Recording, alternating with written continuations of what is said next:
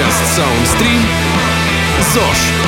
Правда и ложь. Друзья, всем привет! Это подкаст Soundstream «ЗОЖ. Правда и ложь». И сегодня мы поговорим о психологии, о том, какое место эта наука занимает в здоровом образе жизни, как она вообще смотрит на здоровый образ жизни, что она думает по этому поводу. А разобраться нам в этом поможет Ольга Потемкина. Ольга – психолог, сертифицированный специалист по работе с расстройствами пищевого поведения, телесно-ориентированный терапевт, автор групповых программ по коррекции пищевого поведения и mindfulness техника. Ольга, привет! Привет. А на случай, если вы забыли, меня зовут Игорь Лисник, а рядом со мной Катя Акулич. Привет. Так вот, э, Ольга, я э, когда прочитала твои все регалии, у меня сразу возникло несколько вопросов. И вот Да. первый про то, что ты сейчас только что сказала, про телесность. Именно Да. вот, что ты телесный Да. терапевт. Телесно-ориентированный, Что да. это значит? А, есть различные направления в психотерапии. В числе прочего, есть такой подход, как телесно-ориентированная терапия, который совмещает и осмысление э, когнитивное, то есть головой, и э, работу тела, и включение тела в, э, в терапевтический процесс. Это позволяет, с моей точки зрения, ну не только, наверное, с моей, э, быстрее подобраться к каким-то травматическим моментам, потому что они так или иначе на тело наше повлияли и в теле нашем отразились. И я когда училась, я вот поражалась, как иногда какое-то упражнение телесное поднимает какой-то пласт воспоминаний или ощущений или э, эмоций, вообще не связанных с этим моментом. Потому что ЗОЖ для психолога это как раз э, возможность быть в гармонии с собой, находиться в своем теле. Если говорить о питании, то это то, что называется здоровое пищевое поведение, когда мы можем слышать сигналы голода, слышать сигналы сытости, причем разных нюансов голода и разных нюансов сытости, и слышать свои телесные ощущения, потому что иногда нам хочется острого, иногда нам хочется соленого, иногда нам хочется горячего, иногда холодного, и это отражает потребности нашего организма. Наш организм э, несмотря на то, что мы живем э, в городе и все себе немножечко порушили, ой, ужас, я сейчас заговорила как старенький врач, все порушено, все плохо. Но я, конечно, так не думаю. У меня как раз оптимистичный взгляд на городского человека. Но вообще наш организм стремится к тому, чтобы хорошо себя чувствовать и быть здоровым. И главное быть с ним в контакте и слышать свои потребности. Это возможность быть в контакте с собой, возможность быть в контакте со своим телом э, и навыки какого-то очень здорового обращения со своими эмоциями. В общем, если сказать в качестве тезиса и в качестве такой отправной точки, что психологический комфорт – это неотъемлемая часть э, ЗОЖ, э, вы с этим скорее согласны. И вот вообще, насколько умение справляться со стрессом, оно важно для нашего и физического здоровья в том числе? Вот эта привычка городского человека немножко вообще разделять э, психическое и соматическое, да, и телесное. Как будто э, вот тело наше живет одним образом, а психика живет другим, каким-то отдельным, э, отдельной жизнью. Но это единый механизм, и, безусловно, психологический дискомфорт будет влиять на тело. А, И длительный психологический дискомфорт, особенно если он сопряжен с а, какой-то ну, внутренним неразрешимым конфликтом, он совершенно точно чего-нибудь запустит. А, И запустит там, вот где тонко, там и рвется. А На самом деле человек может быть в длительном, ну, теоретически там какой-то очень крепкий человек может быть в длительном стрессе, и при этом тело его может, ну, в относительном каком-то э, порядке какое-то время находиться. Но, тем не менее, рано или поздно это все равно к чему-то приведет. И даже не обязательно к каким-то фатальным вещам. Чаще всего, на самом деле, все э, сталкиваются с этим, когда заболевают сезонными всякими заболеваниями. Потому что очень часто люди заболевают простудой, гриппом. Ну, грипп, ладно, это вирусное заболевание, но все равно, на самом деле, даже вирусное заболевание э, подхватывается тогда, когда иммунитет не очень э, сильный. И происходит это на фоне того, что вообще-то я очень устала и очень хочу отдохнуть. И что это, как не э, форма психосоматики? Представьте себе, э, что вы испытываете стресс, но автоматически какая часть чувствует напряжение в теле? Мне кажется, горло. Горло. э, очень часто вот эта точка между э, там, где Ну да, спина. шея, спина, и где шея соединяется с плечами. Ну, Вот это вот такое Зажатость. зажатость, да, как будто мы готовимся к тому, чтобы сделать удар. А, или как будто мы хотим от стыда э, направить голову в плечи. Ну, если это становится привычной мышечной реакцией, как вот у нас есть привычные мимические морщины, точно так же у нашего тела есть привычки каким-то определенным образом э, и на мышечном уровне реагировать на какие-то события, на какие-то эмоции. А если тело все время вот так зажато, как вы думаете, все-таки начнет у него рано или поздно чего-нибудь очень болеть э, в районе позвоночника и в районе каких-то опорных э, вещей? В общем, обязательно начнет. Плюс есть генетически обусловленные слабости, да, Э, у кого-то это дыхательная система, да, там всякие хронические бронхиты, желудочно-кишечный тракт, да, там гастриты, лициститы, всякие бедные поджелудочные и бедные э, желчные пузыри. Все это заболевает не без влияния эмоционального состояния. Почему еще психологические особенности могут э, влиять на тело? Потому что вот отсоединенность от своих телесных ощущений и потребностей э, может приводить к самым нехорошим вещам. А на минуточку запущенная онкология, как правило, когда человек говорит, что у меня не было никаких симптомов, э, это неправда, потому что симптомы были. Просто у человека есть такая стойкая привычка э, обесценивать свои чувства, свои ощущения, Физически. что физич... И физические, и эмоциональные, они связаны. Если человек обесценивает свои эмоциональные переживания, он совершенно точно будет обесценивать и свои физические переживания. А, И дискомфорт всегда говорит нам о том, что с нашим телом все окей или с нашим телом что-то не в порядке. А, И невнимание к этому, ну, соответственно, приводит, вот, может приводить к каким-то печальным последствиям. Ну вот мне в качестве одной из э, форм борьбы со, со стрессом, да, вот всегда вспоминается любовь э, к сладкому, продукты с обилием сахара. Вообще вот насколько, э, скажем так, вот эта история опасна и для здоровья, и насколько действительно вот э, психологические какие-то травмы и, и вот этот вот стресс, он, в общем, стимулирует вот интерес э, к сладким Сладкому. продуктам. А Сейчас очень много говорят о зависимости от сахара, и вообще очень много говорят, дискурс таков, что м, как будто человеку стоит не доверять себе. А, Как будто если человек будет делать то, что ему хочется, то он будет лежать. Лежать и есть круглые сутки. Как будто если не запрещать себе э, торт, то съешь пол торта. Но это не так. И это большой-большой миф. Хватит. Да, мне, меня тошнит, мне нехорошо, мне как-то противно. Если съесть пол торта, ну это же ужас, какие неприятные ощущения. Да, безусловно, есть вот этот прописанный механизм, да, где идет резкий эндорфиновый ответ, а, и в том числе и там вот под- поднимается уровень глюкозы, но вы как, ты как спортсмен все это знаешь. Но почему человек, находясь в терапии, в какой-то момент спонтанно со всем этим разбирается, без совершенной какой-то жести, э, без сахарных детоксов, просто научившись э, гармонично обходиться со своим стрессом другими способами. Ну, есть компенсаторное поведение, когда мы э, чего-то, например, переели. И когда мы переедаем чего-то регулярно.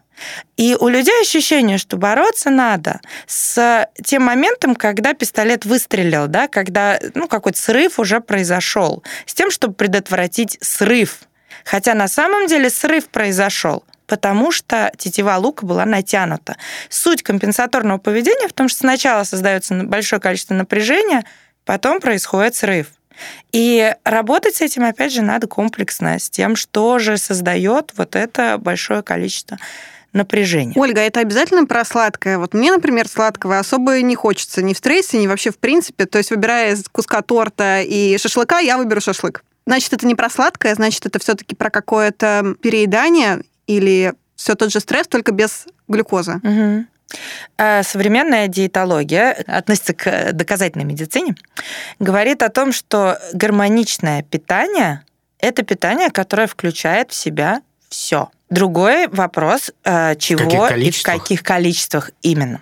Да. И если вы посмотрите на то, как питаются люди с здоровым пищевым поведением, эти единицы, которые остались и ходят среди нас, а, то эти люди... Кстати, знаете, по кому это можно заметить? По детям.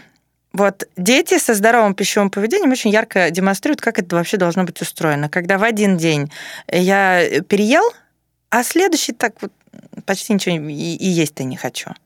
Э, в один день э, мне хочется сладкого, и я ем сладкое. В другой день мне хочется соленого, и я ем соленое.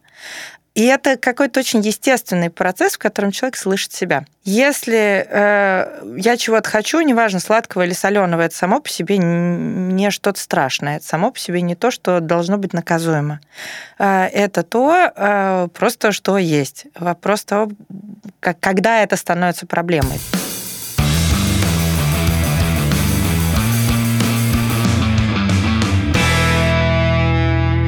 Скажем, если отвлечься от еды, вот мы все считаем, что здоровый образ жизни – это хорошо, прекрасно и замечательно. Но, тем не менее, вот э, может ли э, сам ЗОЖ, его пропаганда, да, стать вот каким-то таким триггером, источником стресса, да, как в свое время стала модная индустрия, когда вот все девочки хотели быть похожими на моделей, быть там худыми, и все отказывались от еды, там, булимии и прочие расстройства. Вот э, не происходит ли с ЗОЖ та же самая история, которая вот была какое-то время назад с модной индустрией? А, да, Да, и исследования, в общем, это подтверждают, потому что э, средний ИМТ, да, индекс массы тела, э, не надо объяснять, что это такое. Я думаю, ну, все, объяснить, все плюс-минус да? знают. Ну, индекс массы тела – это то, как сейчас не принято оценивать э, вес э, в килограмм. По отношению ну, к росту? Да, сейчас э, оценивают, ну, там, в общем, формула, по которой оценивается состояние здоровья человека, действительно, пропорции веса и роста, э, и это называется индекс массы тела. А индекс массы тела здорового человека от 19 до 25. Вот.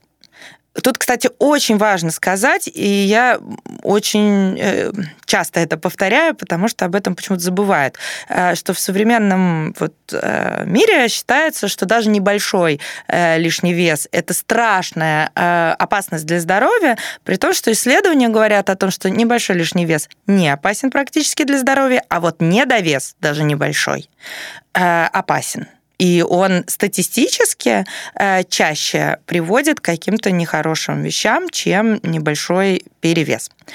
Средний индекс массы тела э, человека, которого показывают по телевизору в фильме женщины, это 16-18. Да? Ну, здоровый начинается с 19. Э, это индекс массы тела, который абсолютно недостижим для 90% населения земного шара. И это действительно механизм, который создает такое постоянное... Э, Социальное скажем, давление? Да, да. А, и ощущение какой-то своей базовой неприемлемости. Хотя на самом деле э, тут есть еще другой механизм.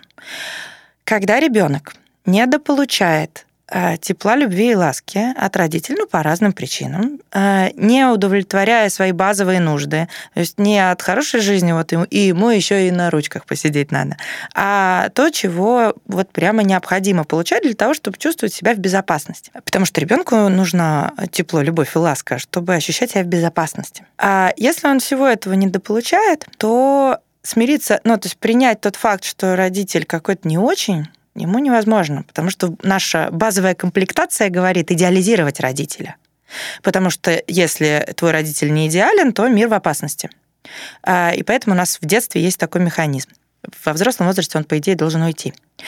И если ребенок сталкивается с тем, что родителю я что-то как-то не очень подхожу, а родитель идеален, то у него появляется форма надежды, что, а может быть, я могу сделать что-то, чтобы стать любимым своим родителем. И во взрослом возрасте очень часто вот этот механизм, ну я еще немножко похудею, тогда я стану приемлемой, потому что ощутить хочется не ну, всех, кого спрашиваешь, э, зачем, почему ты хочешь похудеть, и говорят, я хочу выглядеть хорошо, смотреться в одежде, да, это все про снаружи, а не про изнутри. А изнутри хочется чувствовать себя просто базово приемлемым. То есть просто ощущать, что я окей, что меня окей любить, мной окей быть. мне окей заходить в помещение. А, и, ну, согласитесь, это ощущение никак не связано с килограммами, ну, вот совсем-совсем связано, но не с килограммами напрямую, а с тем, что э, социальные нормы говорят о том, что каким-то быть неприемлемо. Вот совсем-совсем неприемлемо. Но просто очень часто это давление создается не только для тех, у кого ну совсем-совсем есть э, проблемы с лишним весом, э, и то у кого проблемы у них или у окружающих. А и у тех, у кого, в общем, видимых проблем нет. Ну, худеют сейчас так или иначе э, все практически западноевропейские люди той или иной степени. В этой ситуации как бы э, ЗОЖ не становится ли вот, да, таким да. триггером? Ты толстый, тебе надо похудеть, а ты это самое позволяешь себе сходить в пятницу в бар, да, а не в спортивный зал. Это не модно, ты человек вчерашнего дня и так далее. То есть не происходит ли вот такой вот э, истории, не превращается ли в ЗОЖ в такое же вот социальное давление, да, как вот эти вот а, женщины из рекламы нижнего белья, на которых хотят быть похожими все девочки. И мужчины Смотри, тоже. И в... мужчины тоже. Я не хотела бы делать из ЗОЖ, ну, потому что мы немножечко пошли по пути, где э, ЗОЖ делается, ну, прям совсем таким монстром. Я бы не хотела делать из него монстра. При здоровом отношении это расширение представления о том вообще, от чего моему телу может быть хорошо. Если человек жил в семье, в которой было принято есть черти что, причем не разово черти что, а вообще начинать день с бутерброд с колбасы, продолжать день свиной рулькой, а заканчивать э, там э, бутылкой водки. Ну, то э, ЗОЖ на уровне информационной поддержки того, ну, как работает наше тело, чего, от чего ему хорошо, от чего плохо, что такое простой сложные углеводы, почему э, важно включать все в питание там, и так далее, это может быть очень полезной штукой. Другое дело, что да, действительно, сейчас вообще есть вот эта идея такого идеала, э, который вот какой-то он один, и к нему нужно стремиться, если ты к нему, ему не соответствуешь, то все, ужас, кошмар, приемлемым ты быть не можешь. И есть эм, булимия и анорексия, да, которые, ну, такие вот известные пищевые расстройства, но есть э, и другие расстройства, которые как раз идут очень часто вместе с ЗОЖ. Это орторексия, это когда человек не может съесть ничего, кроме ЗОЖ-продуктов. Ты не можешь есть не, вот что-то нездоровое, но я не знаю, оказался ты... Вот я недавно ходила э, на Эльбрус, там в поход. И там положено есть сникерс. Я не знаю, знаете вы или нет, но это очень э, ну, быстрый приток энергии, и как-то от него на перемене высот очень хорошо. Э, если бы у меня была орторексия, я бы сказала, я не могу. М-м, нет, это не входит в мою корзину разрешенных продуктов. Нет. Это э, отличается от анорексии тем, что анорексик стремится вообще совсем ничего не есть. Орторексик стремится быть всегда хорошим. Ну, в общем, анорексик тоже стремится быть всегда... Да вообще все стремятся быть всегда хорошими.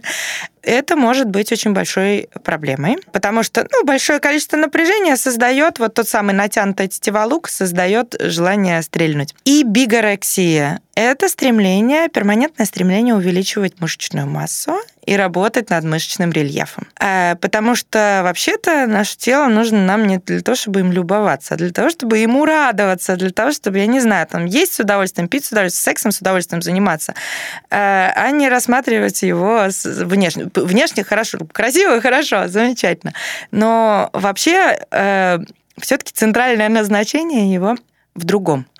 Но у меня здесь такой вопрос про бодипозитив. Ну, то есть да. бодипозитив – это обратная сторона медали ЗОЖ, или это тоже входит в понятие ЗОЖ, принятие своего тела, каким бы оно ни было? Это здоровый образ жизни? Это здоровый образ жизни. Э, Еще один миф, о котором, мне кажется, очень важно сказать, о полезности внутреннего критика что внутренний критик — это такая чудесная штука, которая заставляет нас меняться к лучшему. Нет, Никогда. Мне когда это сказала моя супервизор вот, и учитель, я так была удивлена, потому что ну как же, а как же я буду меняться к лучшему, если не внутренний критик?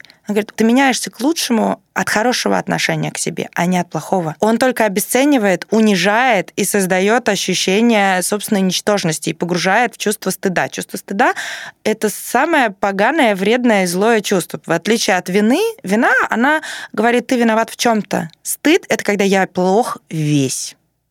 И это чувство застревающее, от которого тяжело избавиться, и в культуре которого нас всех, к сожалению, так или иначе растили. А поэтому бодипозитив, ну, о каком теле больше хочется заботиться? О том, которое я люблю или о том, которое я ненавижу?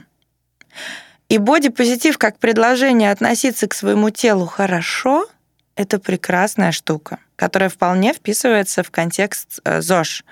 Тело, к которому я хорошо отношусь, я не хочу перекармливать. Тело, к которому я хорошо отношусь, я не хочу не досыпать, не хочу предаваться нехорошим всяким каким-то. Ну, слишком много лежать на диване, там, я не знаю. Да, да.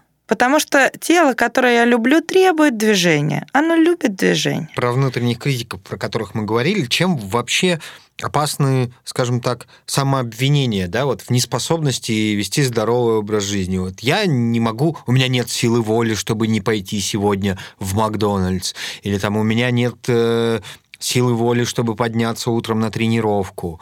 Станция спортивная, а ты нет, да, вот как-то так. То есть вот, э, вот чем чреваты вот эти вот вещи? Как мой учитель по йоге говорит, только пряником, Оля, только пряником. Сила воли — это помогающая штука в составе чего-то комплексного, основанного на удовольствии. Все-таки. Любая привычка э, позитивная, она должна быть замешана на удовольствии от процесса. Безусловно, вот этот внутренний критик, который вещает о том, что ты плох, потому что ты не можешь себя изнасиловать, это же нонсенс, да? Вот даже звучит нонсенсом. Он не прав. И пользы в этом нету совершенно никакой. А, да, действительно, волевой компонент, да, префронтальная кора головного мозга, которая вот как раз помогает нам э, с какими-то волевыми усилиями, он нужен в любой деятельности. И в любой деятельности мы иногда устаем, нам иногда неохота, иногда там как-то чуть сложнее, чем обычно. Есть момент, где нужно пойти через свой страх. Например, вот я очень боялась на голове стоять, и тут недавно встала и офигела, как это легко. Я думала, что там через усилия нужно. Ну, вот оказалось, что совсем не через усилия.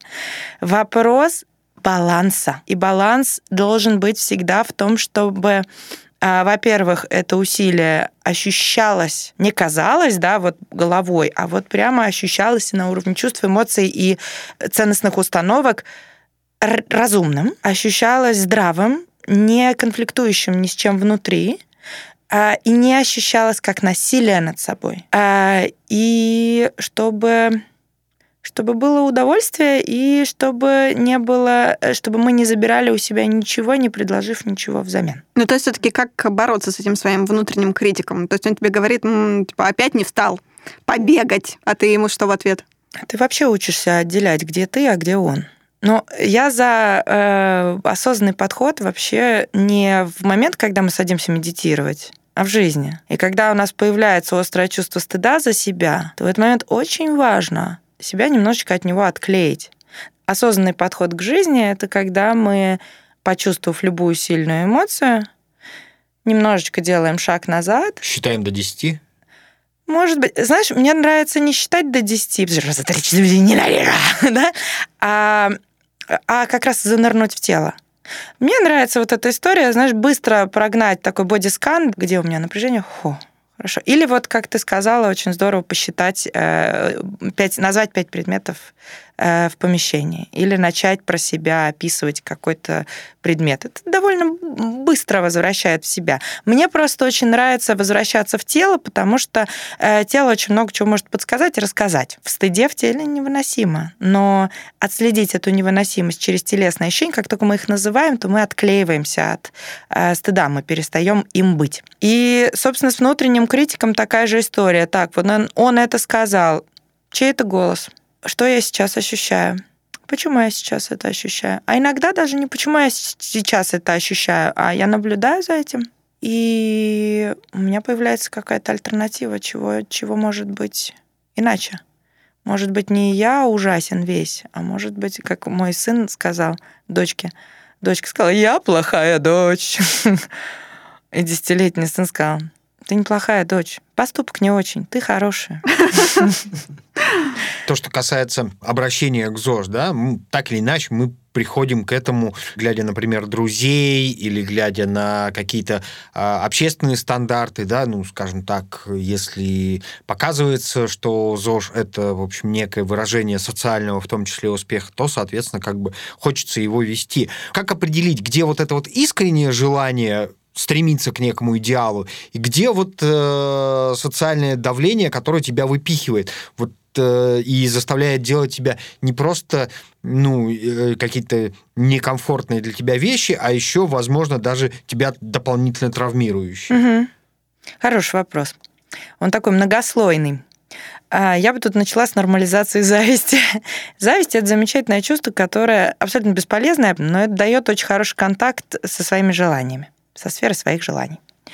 Я считаю, что концепция мус вообще очень полезна и замечательно и вдохновляюще. Когда у тебя есть, когда э, люди, на которых ты вот, как ты говоришь, равняешься, да, э, тебя вдохновляют, потому что мы выбираем себе в музы того человека всегда, в котором есть что-то, что уже есть в нас, в чем он откликается нам чем-то, что есть в нас. Просто, может быть, мы не до конца разрешаем себе это проявить.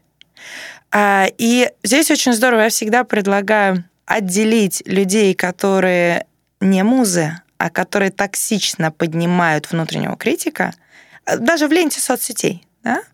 А, и они точно есть. Вот те, на которых смотришь и думаешь, боже мой, а я нет. Даже станция спортивная. А, и их нужно просто убирать. Потому что вот это ощущение, что ну как же, они же вот там впереди планеты всей, от них э, я, может быть, чему-то научусь. Нет, не научишься, только будешь себя гнобить. Не надо, просто убрать, просто не смотреть вот в их сторону. То есть это не с тобой что-то не в порядке. Ну, то есть на пути ЗОЖ для того, чтобы стать таким ЗОЖником, который любит себя, который уважает свое тело, нужно, по сути, окружить себя людьми-музами, за которыми тебе будет интересно наблюдать, впитывать через их аккаунты, через э, их э, трансляцию позиции, вот что-то такое, что тебя тоже заряжает и вдохновляет. А есть еще что-то такое, что да. ты должен сделать, чтобы это было твоим, ну, условно-эмоциональным костылем. А, знаешь, ну вот это просто один маленький кусочек пазла. Мотивация всегда комплексная штука. Отталкиваться, опять же, стоит от удовольствия и радости, а, если я решаю с понедельника чего-то начать делать, как все очень любят. Кстати говоря, вот этот феномен начинать с понедельника и к среде немного утомиться, к четвергу забить окончательно, а, он про внешнюю и внутреннюю мотивацию. Это всегда про внешнюю мотивацию, которая замечательная, но очень нестойкая, которая помощник очень на короткие дистанции. Пока оно внутри не проросло, ничего в жизни не поменяется. Мотивация должна прорасти внутри. Это не должно ощущаться как внутренний конфликт. Это должно быть э, чем-то, что согласуется, знаете, как моя баба Роза, моя прабабка говорила, до души. Должно быть до души. Нельзя, я уже говорила, нельзя ничего забирать у себя, не предлагая альтернативу. Очень важно исследовать, почему в твоей жизни есть, если у тебя есть вредные привычки, э, от которых хочется отказаться, почему они есть не с точки зрения, ах, как ужасно, что они у меня есть, а э, с той точки зрения, а что они мне дают. А чего я от этого получаю? Я, например, не курю в обычной жизни, но иногда случается, и это какое-то такое ощущение свободы. Думаю, ай-яй-яй, значит, наверное, надо искать какой-то другой э, способ получения вот этого ощущения абсолютной свободы. Насколько вообще э ну, не то чтобы опасен, да, насколько вообще вот э, резкая смена своего образа жизни, переход от какого-то нездорового, там, вальяжного, да, эпикурейского образа жизни к образу жизни здоровому, вот, э, насколько проще это сделать резко, ну, то есть вот, да, буквально с понедельника отказавшись от вредных привычек и начав э, три раза в неделю ходить в фитнес-центр, вот. Или все-таки стоит начать э, с какой-то э, постепенной истории и вообще не ставить себе никаких сроков, как это делает, ну, например, ну, не знаю, ты бизнес-план пишешь, ты все равно прописываешь себе сроки, там, на работе ты что-то планируешь, сроки себе прописываешь. Вот как быть с этой более угу. личной гораздо историей? Угу. Очень хороший вопрос. В любом начинании, переходе на ЗОЖ или начинать с понедельника, наверное, не так важно резко или постепенно, а важнее всего посильность. По силам мне это или нет? Почему очень часто э, планы, начиная с понедельника, срываются? Потому что я с понедельника и Дон Кихот начну дочитывать уже десятый год, э, и э, бегать начну на 5 километров больше, и еще с мамой починю отношения, ну, не знаю, э, какие-то сверхамбициозные планы, еще бизнес затею новый. Любая задача должна быть по силам. Я всегда предлагаю взять чуть-чуть меньше, но взять обязательства на выполнение. Я, если, например, я предлагаю, вела групповые встречи по обучению медитации, я предлагал на ежедневной основе, если ты пока можешь медитировать 5 минут, медитируй 4. Ну, просто делай это каждый день. А, и вот этот вот зазор, когда пропадает ощущение насилия над собой, в этом появляется мотивация к тому, чтобы все-таки продолжить в этом находиться. Если наш внутренний древний человек не ощущает э, опасности для себя, то он может позволить себе дальше как-то это исследовать. Я хочу э, начать ложиться раньше. Ну, все, да, все хотят начать ложиться раньше. Но я сижу в соцсетях э, до последнего, так и не открыв книжку, в которой лежит закладка, которая лежит на тумбочке уже, это, не знаю, в лучшем случае неделю. А можно себя поругать э, и сказать, ай-яй-яй, надо обрубить себе, отрубить себе руки, голову и стереть, э, не знаю, там, там, и Instagram и взять кнопочный телефон. А можно поисследовать, а почему я это делаю? Может быть, просто мой день так загружен, что мне не хватает пространства на себя, и я в этом кусочке урываю это пространство для себя. Кстати, частые опоздания э, — это очень часто про это, про желание урвать себе кусочек времени, когда его очень категорически не хватает.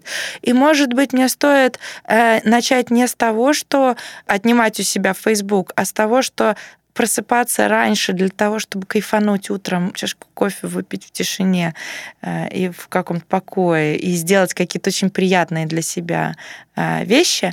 И мне кажется, что интеграция любой полезной привычки должна быть э, через посильность, через нормальные какие-то цели и есть еще такая штука, ну, я не знаю, если вы дружили с кем-нибудь, с какого-нибудь физтеха или ну, связанными с, с наукой, с техническими с дисциплинами. С техническими, да, ребятами, то вы, наверное, слышали про такой предмет, как сопротивление материалов. А, собственно, в чем его э, суть? В том, что чем больше ты давишь, тем больше будет сопротивление. И мне очень нравится вообще этот дискурс, э, как бы нам давить так, чтобы мы поддавались этому давлению. Блин, никак. ну, э, потому что если есть ощущение, что на меня давят, я буду сопротивляться. Если у меня здоровая психика. Если я не сопротивляюсь, значит, я очень травмированный человек, у которого будет масса проблем там, с чем-то другим. Как бы мне э, сидеть на диете, себя не кормить, но при этом не хотеть есть? Никак.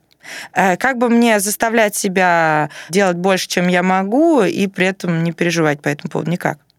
Искать баланс, э, чтобы было, чтобы было хорошо, комфортно и приятно жить.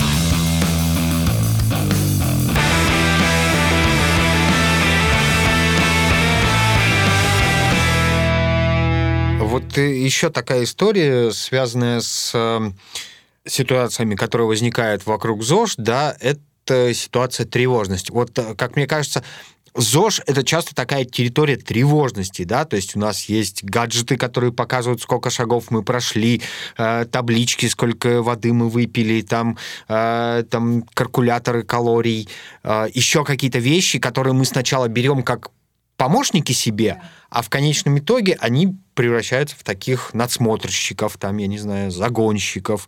А вот насколько вообще тревожность – это опасная история в случае с, со здоровым образом жизни? Вот такой повышенный контроль. Угу. У каждого человека есть средний уровень тревоги, который вот принят у него из семейной системы. А это тоже такая история городского человека, который немножко разобщен от себя, от природы. Ну, потому что вообще-то мы созданы, ну, мы же не можем э, жить, не взаимодействуя с окружающим миром. А мы живем именно так. Да? Человек вообще создан был для того, чтобы там что-нибудь вокруг взрастить, получить результат, э, видеть циклы э, того, как чего там происходит, э, и вот вокруг этого жить. Но мы от этого оторваны. Мы живем немножечко искусственной жизнью для ну, исходя из того, какими мы были созданы. А, и у нас появилась такая иллюзия, что вообще мы все можем контролировать. А, более того, чем больше мы разобщены с тем, для чего мы созданы. Ну, например, мы не созданы для того, чтобы получать такое количество информации и общаться с таким количеством людей.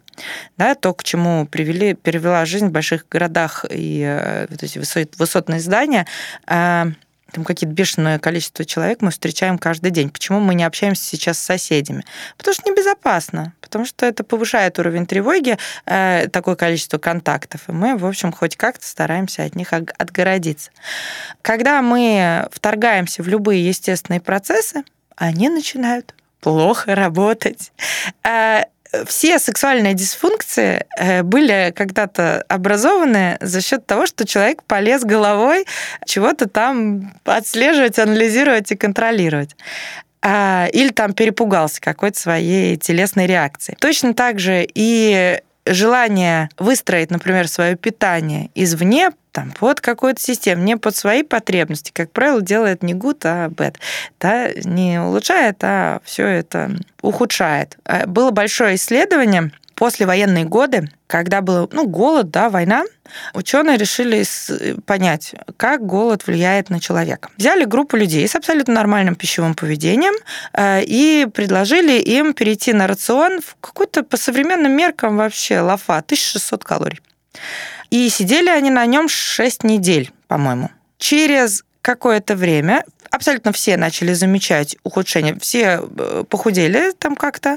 А, это были люди со здоровым телом, с здоровыми пищевыми привычками и с нормальным весом. Все стали замечать ухудшение эмоционального фона и навязчивые мысли о еде. И когда эксперимент закончился, то еда вернулась в нормальном объеме, а навязчивые мысли о еде остались. И индекс массы тела людей, который до этого был нормальным, стал Старости. увеличиваться, да. Исследования говорят о том, что человек, который не сидел на диете, и человек, который сидел на диете, вот у того, который сидел на диете, индекс массы тела растет больше, чем у того, кто на ней никогда не сидел. А, ну, грубо говоря, человек с небольшим избытком веса а, может прожить с ним всю жизнь и вот говорить, что вот я такой и, э, и просто вот будет у него всегда этот привесочек. Если он будет с ним активно бороться, особенно какими-то жесткими рестриктивными мерами, то, скорее всего, он будет весить больше, чем если бы он весил, никогда не сидя на диете. Поэтому, да, навязчивая история про ЗОЖ чем плоха? Тем, что она говорит, не доверяй себе, не доверяй своему телу. Есть кто-то, кто знает лучше тебя, что ты должен чувствовать, что ты должен ощущать физически, что ты должен ощущать эмоционально. И вообще вот эта мысль о том, что не доверяй себе, она, в принципе, повышает уровень тревоги. Она создает такое внутреннее ощущение, ну хорошо, тогда я буду все контролировать. Ну и дальше, в общем, по кругу начинается. Я снимаю стресс тем, что я перехожу на ЗОЖ, да, я хочу чувствовать себя хорошим, поэтому я перехожу на ЗОЖ, но из-за того, что я перехожу на ЗОЖ, я поднимаю себе уровень стресса. И такой немножечко замкнутый круг. Слушай, Оль, а вот получается, что следующий уровень тревожности — это страхи и фобии, которые могут развиться вот на фоне чего-то.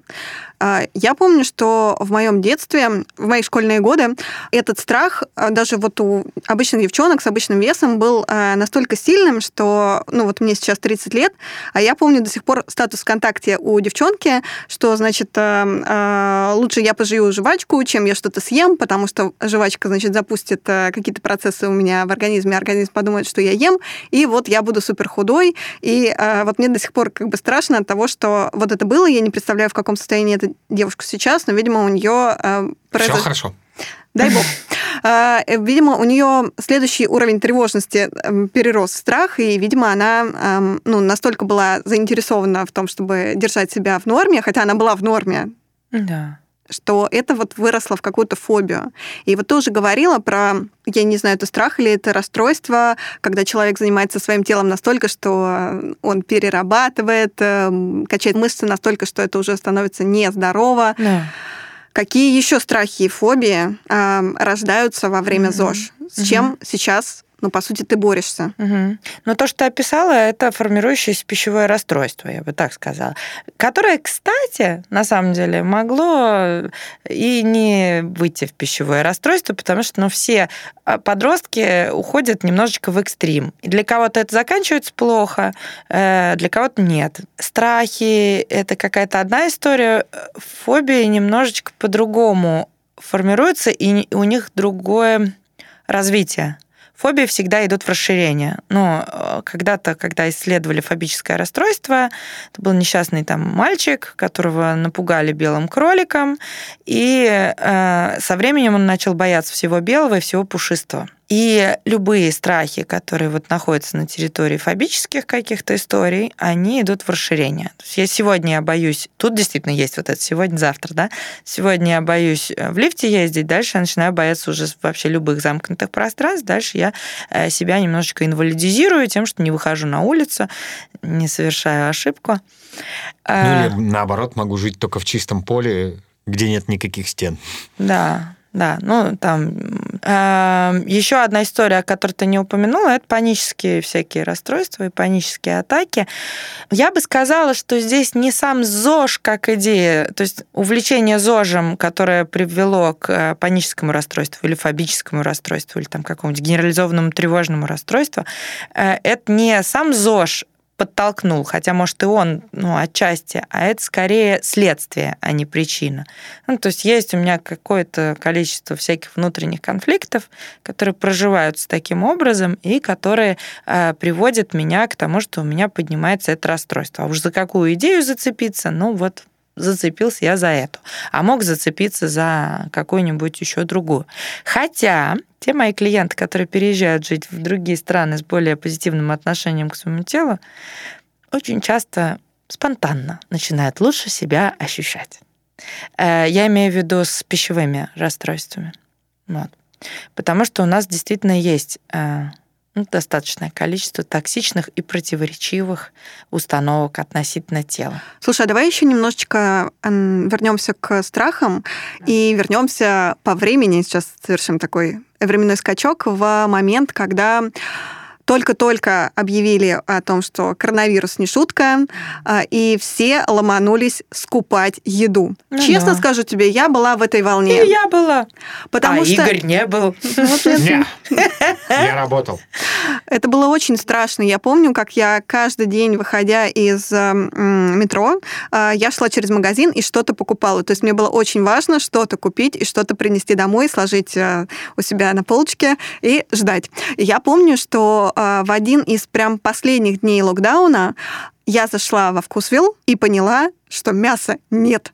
И для меня это был такой ужас. Я подумала, боже, как же так? Кто-то успел раньше меня, что же теперь со мной будет? И э, я подошла к продавцам, спросила, собственно, почему. Сказали, ну все разобрали, но все в порядке. Мы просто не успеваем подвозить. Завтра все привезут. Не, пожалуйста, не переживайте. И, конечно, на завтра все привезли, но вот, вот этот вот страх э, какого-то, ну, видимо, голода, угу почему он так сильно отразился даже ну, на, на людях, которые голод не переживали. Угу. Ну вот я не переживала голод, но он же на мне тоже отразился. Конечно.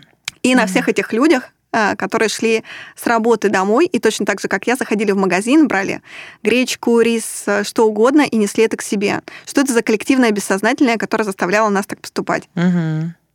Да, я вот вегетарианец и очень боялась, что мне в деревне не, не смогу добыть тофу. А, На тофу, кстати, я не смотрела даже. Ну, я не сомневаюсь. А, ну, мы были в разных лагерях, но с похожими эмоциями. Тут есть, смотри, несколько историй. Во-первых, э, если вы когда-нибудь читали про социальные эксперименты, если нет, почитайте, ужасно любопытно и рассказывают о том, как мы устроены. Есть там эксперименты Аша, эксперименты Филиппа Зимбарды. Э, мы гораздо больше зависим друг от друга, чем нам кажется. Нам кажется, что мы сами принимаем решения, что мы вообще независимо мыслим, но человек все-таки не может выжить один. Э, и в каждом из нас есть э, большой страх отвержения обществом, потому что раньше человек, которого отвергали, он э, погибал. Да, он, он изгой, он погибал, физически погибал. И поэтому остаться все-таки в, в в мире людей, это одна из задач, которая вот где-то на уровне древних механизмов. В каждом Даже из для нас заложена. интровертов. Даже для интровертов. И тут есть такая история, что когда поднимается какой-то коллективный процесс, то мы всегда на него откликаемся. А экспериментаж — это когда людям показывали одинаковые а, линии, и одна была чуть длиннее других. И сажали людей в помещение и говорили, «А, подскажите, пожалуйста, все ли линии одинаковые? На самом деле три человека были подсадные. И они говорили, ну вот первая линия явно, явно длиннее другой. На самом деле длиннее других была там четвертая линия. Три других говорили, что тоже, да, да, первая линия действительно намного длиннее, чем остальные. А, И человек, который сидел четвертым, посмотрев с ужасом на тех, кто сказал неверно, соглашался с ними. И э, в каждом из нас заложен механизм соотнесения своих действий с э, какими-то коллективными процессами. Э, И если запахло жареным и ощущение, что чего-то может не хватить, то это так или иначе всех захватывает. И вообще есть идеи, которые захватывают группу, а не индивид.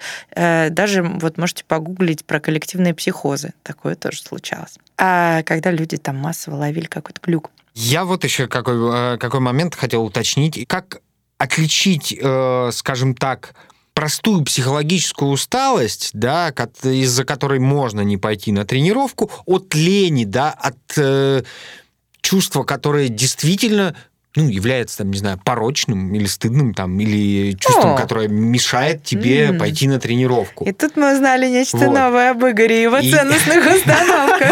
Да-да. Вот. То есть как отличить вот действительно, потому что я знаю, что бывает усталость, и ты действительно бывает устаешь от физической активности, и действительно, несмотря там на тренировочный план, тебе стоит сделать паузу.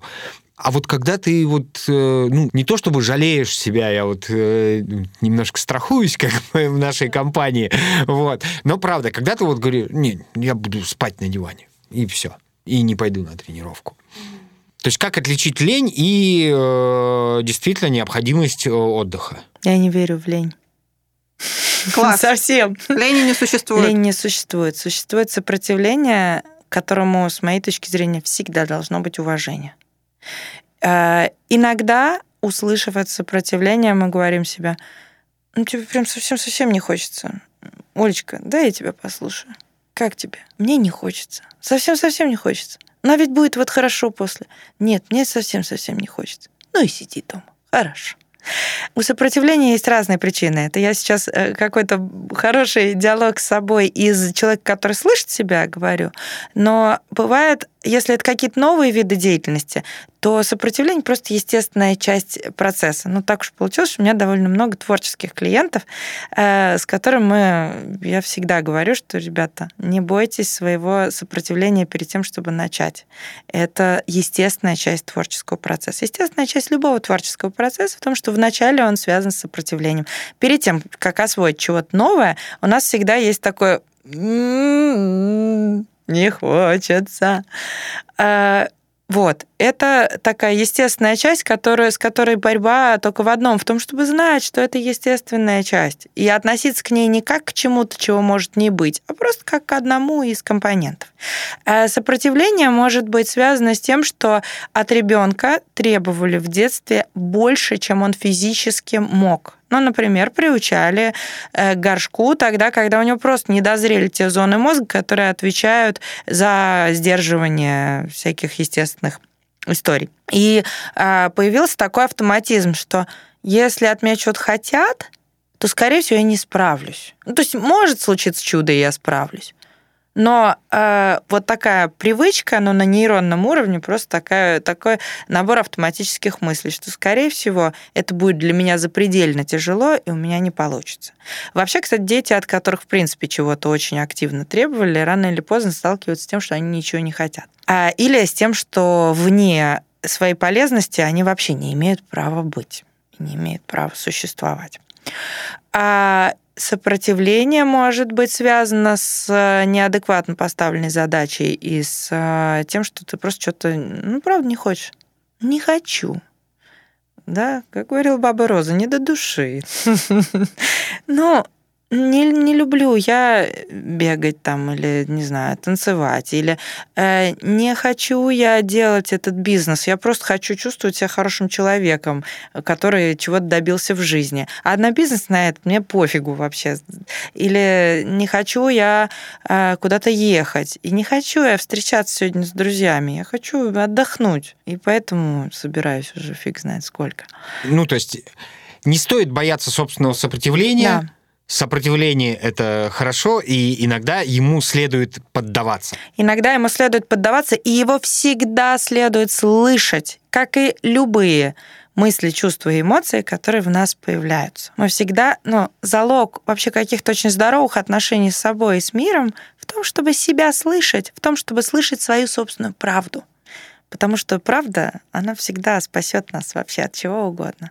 Мне кажется, это прекрасное завершение нашего сегодняшнего подкаста. Ой, слушай, спасибо большое, что ты к нам пришла. С тобой было безумно интересно общаться. И подводя итог сегодняшней встречи, можешь еще раз эм, перечислить, как жить так, чтобы жить в гармонии с собой и быть здоровеньким. Это здорово, так хочется сказать, Лазарь, встань и иди. А, Подводя итог, мы сегодня, мне кажется, подняли много важных тем. А, И, наверное, центральная тема, которая так или иначе лейтмотивом сквозила через все, была в том, чтобы слышать себя, слышать свое тело, слышать его потребности и уметь не только контролировать, но и отпускать контроль там, где это необходимо, и там, где больше удовольствия в отпускании контроля, а в том, чтобы находиться в контакте со своим, опять же, удовольствием, с радостью и со своим дискомфортом тоже. Вот. И в том, чтобы уметь наблюдать а, разные состояния и не отождествлять себя со своим стыдом. Класс, Оль, я бы не сказала лучше. Думаю, Игорь бы тоже не сказал. Спасибо, что была с нами. Это был подкаст «ЗОЖ. Правда и ложь». Слушайте нас на всех стриминговых платформах. Обязательно ставьте нам оценки, пишите ваши комментарии, задавайте вопросы. Возможно, из них вырастут темы наших следующих выпусков. С нами была Ольга Потемкина, психолог, сертифицированный специалист по работе с расстройствами пищевого поведения, телесно-ориентированный терапевт, автор групповых программ по коррекции пищевого поведения и mindfulness техникам. С вами были Игорь Лесник и Катя Акулич. Над подкастом работали ведущие Катя Акулич и Игорь Лисник, редактор Дмитрий Лебедев, звукорежиссер Артур Кулаков, продюсер Сергей Епихин. Это подкаст Soundstream. ЗОЖ. Правда и ложь.